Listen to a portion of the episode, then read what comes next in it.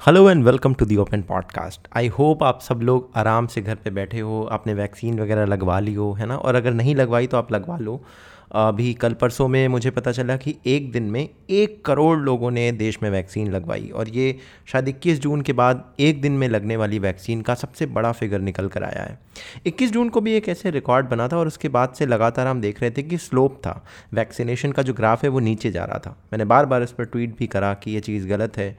एक दिन का सेलिब्रेशन और आगे फिर ऐसे धीमे जा रहा है और अभी पिछले कुछ समय से, थैंकफुली, वापस से ग्राफ ऊपर चढ़ रहा है और I just request and I hope कि सरकार इस चीज़ को बनाए रखे, क्योंकि हमें सबको वैक्सीनेट करना है, एटलीस्ट दिसंबर से पहले पहले तक। 70 परसेंट पॉपुलेशन भी वैक्सीनेट हो जाती है तो एक बार ही हमारा खतरा टल जाता है थर्ड वेव का, जो कि कई लोग कह रहे हैं कि अक्टूबर, नवंबर में भी आ सकती है। सो लेट्स होप ऐसा कुछ ना हो, है ना? And let's just jump right into our video sorry video कहने की आदत पड़ चुकी है मुझे although this podcast is still not a video format वो फ्यूचर में कभी लाने की कोशिश करेंगे but let's jump right into the topic of the podcast and that is on Arvind Kejriwal देखो अपने भारत में ना बहुत सारी पॉलिटिकल पार्टीज़ हैं। अगर आप लिस्ट uh, सर्च करने बैठोगे तो आपको 400-500 से ऊपर पार्टीज़ मिलेंगी जिसमें से कुछ नेशनल है और रीजनल लेवल पर तो आप गिनती भी नहीं कर सकते है ना?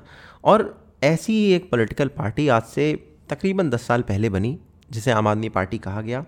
और उस पार्टी की जर्नी पिछले कुछ सालों में बहुत इंटरेस्टिंग रही है है ना? उन्होंने दिल्ली में इलेक्शन जीता, जो कि एक बड़ी बात है, सरकार बनाई। नई नई पार्टी अपनी सरकार बना ले, है ना? और उसके बाद वो दोबारा सरकार में आ जाए सेम जगह पर तो ये एक बहुत बड़ी अचीवमेंट मानी जाती है। वरना इन्हें तो वन टाइम वंडर फ्लूक कितने नाम दिए गए बट अब एक चीज़ बहुत अच्छे से लोग समझ रहे हैं कि Arvind Kejriwal is here to stay and he is a shrewd politician he is a smart politician who knows how to do things है ना? और and and to do this thing उन्होंने अपने आप को लगातार इवॉल्व किया है। कई लोग उसे यू टर्न का नाम दे सकते हैं, कई लोग उसे बेट्रेयल का नाम दे सकते हैं, मगर मैं इसे इवोल्यूशन कहता हूँ। एंड अगर आप इस इवोल्यूशन में देखने जाओगे तो आपको पता चलेगा कि स्टार्टिंग में जो उनका पूरा कोर बेस था, जिस पूरे के पूरे कोर बेस ने आम आदमी पार्टी को एक नए पॉलिटिकल ऑल्टरनेटिव की तरह, एक न्यू स्कूल ऑफ़ थॉट की तरह देखा, वो पहले पहले उनसे दूर होते चले गए, जब उन्होंने कांग्रेस के साथ पार्टिसिपेट करना शुरू कर दिया और रेगुलर पॉलिटिकल मूव्स करनी शुरू कर दी, जो कि बाकी सारी पॉलिटिकल पार्टीज़ करती हैं। क्योंकि उन्हें उम्मीद थी कि आम आदमी पार्टी कुछ नया करेगी, क्योंकि वो नई तरह की पॉलिटिक्स का प्रॉमिस भी करते थे। है ना? और इसी तरह में, इसी चेन ऑफ़ इवेंट में अगर आप देखोगे तो उनके जो कोर मेंबर थे, जो कोर पार्टी मेंबर थे या जो उससे पहले अन्ना आंदोलन के साथ जुड़े हुए थे, वो भी एक एक करके अरविंद केजरीवाल से दूर होते चले गए। इसका नुकसान भी हुआ। इसका नुकसान ये हुआ कि अरविंद केजरीवाल की party mostly one man show बन के रह गई और बाकी जो उनके आसपास के लोग हैं, उनमें किसी का भी ऐसा स्टेचर नहीं है जो अरविंद केजरीवाल की तरह एक चेहरा बन के उभर सकें किसी और स्टेट में पार्टी को आगे ग्रो करने के लिए, जो कि बहुत ज़रूरी है और जिसके लिए शायद अभी वो स्ट्रगल भी कर रहे होंगे। मगर फ़िलहाल ये इन इन सारी मूव्स की वजह से उनका जो पूरा एवोल्यूशन हुआ, उस एवोल्यूशन से उनकी अपनी पार्टी काफ़ी मज़बूत हुई। दिल्ली में उनका नाम हुआ और देश भर में भी लोग ये कहने लगे कि चलिए एक पॉलिटिकल अल्टरनेटिव जो है, भले ही वो पुरानी तरह की पॉलिटिक्स कर रहे हो बट एक ऐसी स्ट्रांग पार्टी निकल कर आई है, जो एटलीस्ट दिल्ली में तो अपना जो वो है फोर्ट, वो सिक्योर कर सकती है और अब वो एक्सपेंशन की तरफ़ भी देख रहे हैं, है ना? तो इस पॉडकास्ट में हम ये देखने की कोशिश करेंगे कि अरविंद केजरीवाल और उनकी पार्टी का जो इवोल्यूशन है, वो कैसे कैसे हुआ, वो क्यों हुआ, जो बहुत इंपॉर्टेंट है समझना और इससे वो आगे आने वाले समय में कैसे इम्पैक्ट डाल सकते हैं, क्या वो पीएम बन सकते हैं या क्या उनके प्लान्स में पीएम बनना इंक्लूडेड दिखाई देता है या नहीं? है ना? जो भी मेरी पर्सनल अंडरस्टैंडिंग है और जो उनके मूव्स हैं, उन सारे को मिक्स करके हम देखेंगे। अगर आप इस एवोल्यूशन के टर्म को देखो, उनकी बीजेपी के साथ रिलेशन के परस्पेक्टिव से तो आपको ये समझ में आएगा कि अरविंद केजरीवाल स्टार्टिंग में अगर आप देखो, जब वो नए नए सीएम बने थे, तब तो उन्होंने ट्वीट करा था, Modi is a coward and a psychopath right तब भी वो देश के प्रधानमंत्री थे और ये दिल्ली में सीएम थे और तब इन्होंने ट्वीट करा था। और अगर अब आप देखोगे तो आपको बहुत उनकी लैंग्वेज रिफाइंड दिखाई देगी, उनकी बातचीत बहुत रिफाइंड दिखाई देगी। अभी वो मोदी जी और गृह मंत्री जी करके बात करते हैं, वो कहते हैं कि देखिए, हमारे यहाँ जब कोविड की सिचुएशन आई तो इन्होंने बहुत हमारी मदद करी, उसके लिए वो बहुत थैंकफुल हैं केंद्र सरकार के। तो ये एक एवोल्यूशन दिखाई देता है फ्रॉम दैट टू नाउ इसके अलावा एक और एवोल्यूशन है। अगर आप कन्हैया कुमार की बात देखें, जेएनयू का पूरा जो कांड हुआ 2016 में, उसकी बात देखें तो आम आदमी पार्टी उन पार्टियों में गिनी जाती थी जो इनका सपोर्ट करते हैं, जो इनके साथ खड़े हैं। भले ज़ाहिर तौर पर ना हो बट साथ खड़े हुए लोग मानते थे और आम आदमी पार्टी के सारे सपोर्टर्स भी इसी बात के लिए आम आदमी पार्टी को थैंक यू भी बोलते थे। बट अब क्या हुआ? 2020 में एक परमिशन थी जो कि दिल्ली गवर्नमेंट की तरफ़ से आनी थी। वो एक लंबे समय से उन्होंने रोक के रखी हुई थी, नहीं दी थी। वो 2020 में उन्होंने प्रोसेस करी और जब वो उन्होंने प्रोसेस करी, वो परमिशन दी टू प्रोसिक्यूट कन्हैया कुमार और to to continue the case and investigation इस बात को लेकर आम आदमी पार्टी का जो पूरे सपोर्टर बेस था, खासकर वो जो ट्विटर वाली जनता है, जो यूट्यूब वाली जनता है, उन सब के अंदर एक एक गुस्सा, एक नाराज़गी आपको देखने को मिलेगी, है ना? आप उस उनके सपोर्टर्स के वीडियोस देखें। आपको तो पता ही है, आम आदमी पार्टी के not open but at least close supporters बहुत सारे यूट्यूब में वीडियोस भी बनाते हैं। उनके वीडियोस में आप देखेंगे, ये एक खींच वाली जो बात है, वो दिखाई देती है साफ़ साफ़ है ना?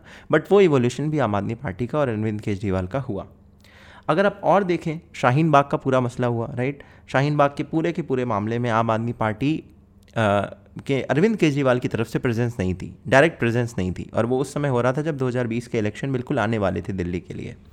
और अरविंद केजरीवाल ने डिसाइड करा कि वो उसी समय पर हनुमान जी के मंदिर जाएँगे टीवी पर बैठकर हनुमान चालीसा पढ़ेंगे, है ना? और जीतने के बाद भी उन्होंने दिवाली जब आई तब उन्होंने कहा कि हम टीवी पे दिवाली की पूजा लाइव टेलीकास्ट करेंगे बट शाहीन बाग वो नहीं गए। और इस बात को लेकर फिर से वही सपोर्टर खेमा जो है, जो ट्विटर पर और यूट्यूब पर बैठी हुई जनता है, वो फिर से नाराज़ हुए। उन्होंने कहा कि ये क्या चल रहा है?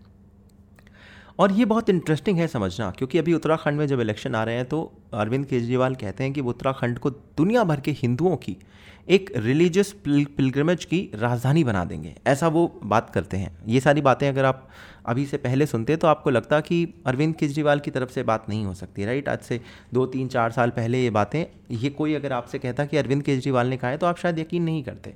मगर अब ये बातें सच हो रही हैं। तो एक एवोल्यूशन एक चेंज एक आ, एक प्रोग्रेशन दिखाई देता है उनकी अर्लियर जो स्टैंसेस थे जो अर्लियर उनकी वैल्यूज़ थी उससे और अभी में। और इसके पीछे क्या क्या रीजंस हो सकते हैं और क्या क्या मैसेजिंग दिखाई देती है क्या उनके इंटेंशन दिखाई देते हैं उसी पर आज बात करते हैं। तो सबसे पहले बात करते हैं बाय द थीम कि क्या क्या चेंज हो रहा है। सबसे पहला चेंज है, सबसे पहली चीज़ जो है वो ये है कि आम आदमी पार्टी ओवरऑल अगर आप ओवरऑल उनकी मैसेजिंग देखें या ओवरऑल आप पार्टी देखें तो अपने आप को एक प्रोग्रेसिव पार्टी की तरह दिखाते हैं। वो आज भी यही करते हैं कि देखिए, हम रिलीजन में, हम जाति में, हम धर्म में, हम नहीं पढ़ना चाहते।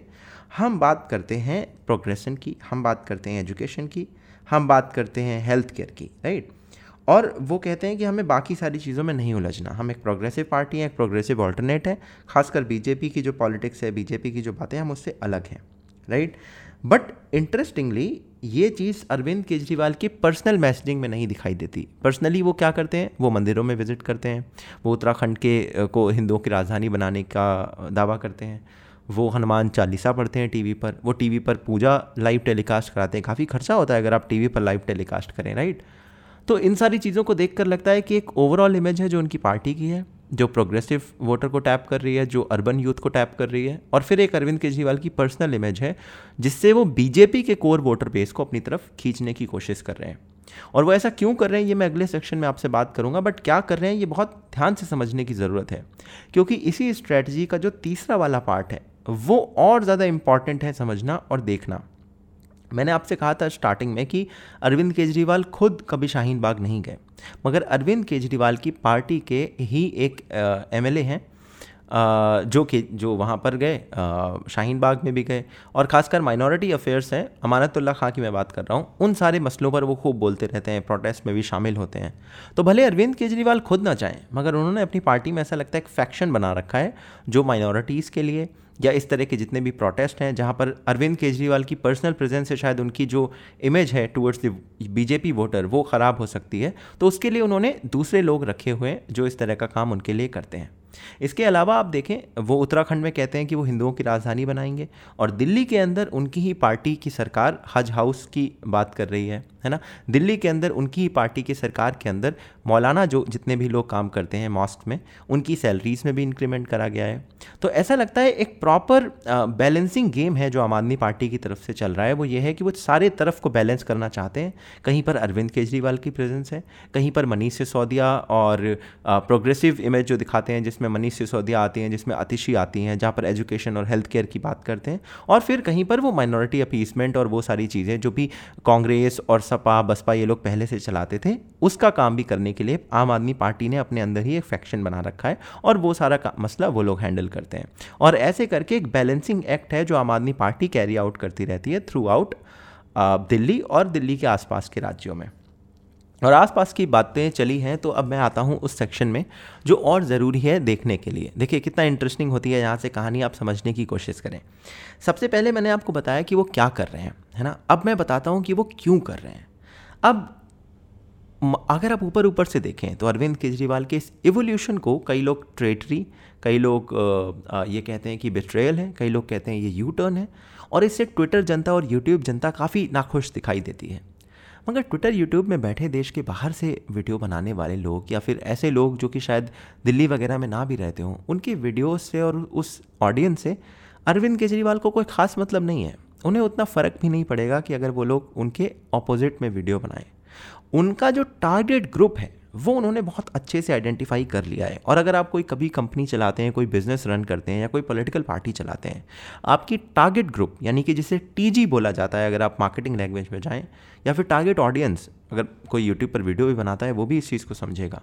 वो डिसाइड करना, उसके पेन पॉइंट समझना, उसकी एस्पिरेशन समझना, उसके क्वेश्चंस को समझना, ये बहुत ज़रूरी होता है और ये सब लोग मानते हैं राइट तो अरविंद केजरीवाल ने वो समझ लिया है और उनकी तीन तरह की टारगेट ऑडियंस है जो मुझे दिखाई देती है। जो तीन रीज़न मैंने आपको बताए थे, जो तीन बदलाव इस पार्टी में मैंने बताए थे, तीन स्ट्रेटजीज जो बताई थी, वो इन तीन टारगेट ग्रुप को ही कैप्चर करने के लिए बनी है। पहला टारगेट ग्रुप है अर्बन यूथ है ना?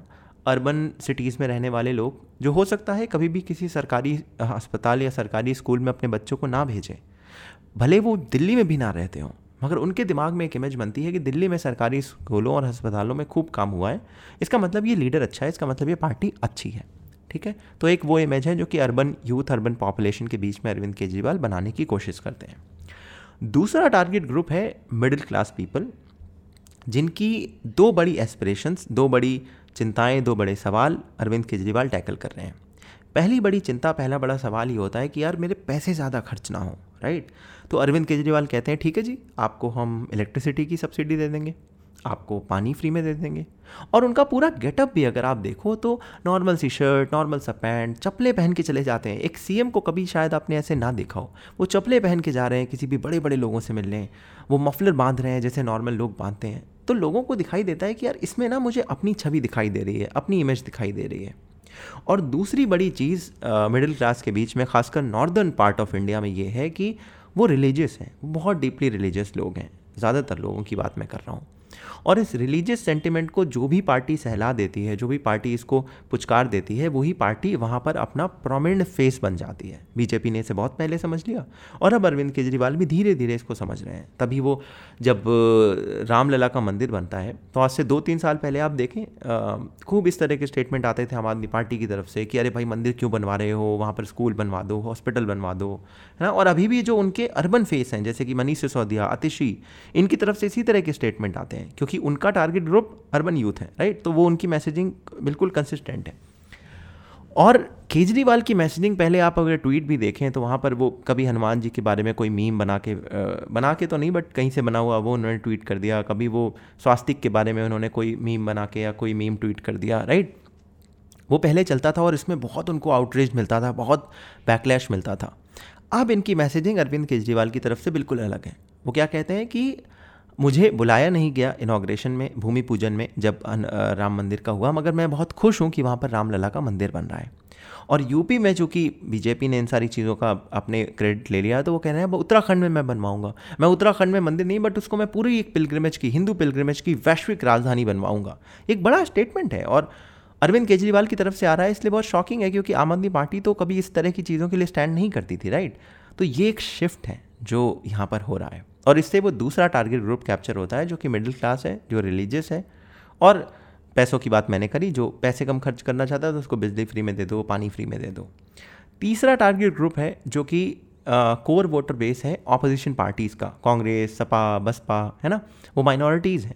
तो उनके टारगेट ग्रुप के लिए बीजे आम आदमी पार्टी के अंदर एक अलग से फैक्शन है, जो इन सारी चीज़ों को दिल्ली में हैंडल कर रहा है और चूँकि दिल्ली में हो रहा है तो उन्हें पहले से ही पता है कि भाई बाहर आएँगे, वहाँ कहीं किसी और स्टेट में भी एक्सपैंड करते हैं तो वहाँ पर भी ये करेंगे, उस चीज़ का प्रॉमिस अनसेट प्रॉमिस होता है, जो वहाँ तक पहुँचता है। ठीक है? अब इन सारे टारगेट ग्रुप को कैप्चर करने के पीछे का रीज़न क्या है?